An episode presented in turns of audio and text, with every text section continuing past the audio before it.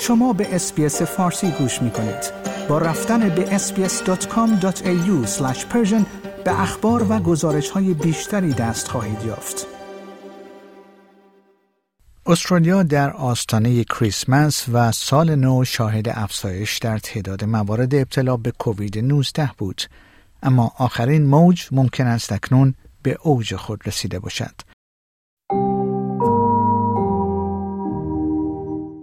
بر اساس آخرین گزارش نظارت تنفسی دو هفته ای در ایالت نیو ساوت برای هفته منتهی به 20 ژانویه داده های فاضلاب سیدنی نشان می دهد که تعداد موارد انتقال ویروس ممکن است به وضعیت ساکن رسیده باشد. گزارش های بخش اورژانس در همه گروه های سنی نیز حاکی از کاهش موارد ابتلا به کووید 19 است. اگرچه در این گزارش ها هشدار داده شده است که این ارقام ممکن است تحت تاثیر در دسترس بودن مراقبت های بهداشتی اولیه در طول دوره تعطیلات قرار گرفته باشد. پروفسور ایدریان سترمن اپیدمیولوژیست از دانشگاه ساوت استرالیا معتقد است که بر اساس گزارش های ایالتی و قلمروها در کشور به نظر می رسد روند کاهشی در تعداد مبتلایان در سطح ملی وجود داشته باشد. او گفت به نظر می رسد که ویکتوریا و نیو ساوت ولز اوج خود را سپری کرده باشند و تعداد موارد ابتلا در ایالت های ساوت استرالیا و کوینزلند و همچنین در وسترن استرالیا نیز کاهش یافته است.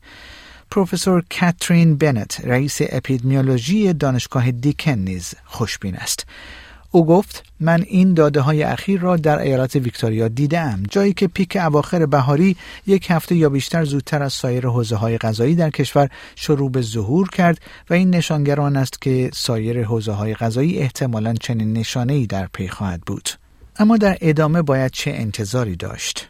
این موج از نظر مدت زمان مشابه امواج قبلی خواهد بود اما با توجه به اینکه ما هنوز هم سویه JN.1 و هم سویه EG.5.1 را داریم. همراه با انواع سویه های دیگر که از زمستان وجود داشتند این موج ممکن است همزمان با کاهش نرخ ابتلا انحنای بلندتری داشته باشد.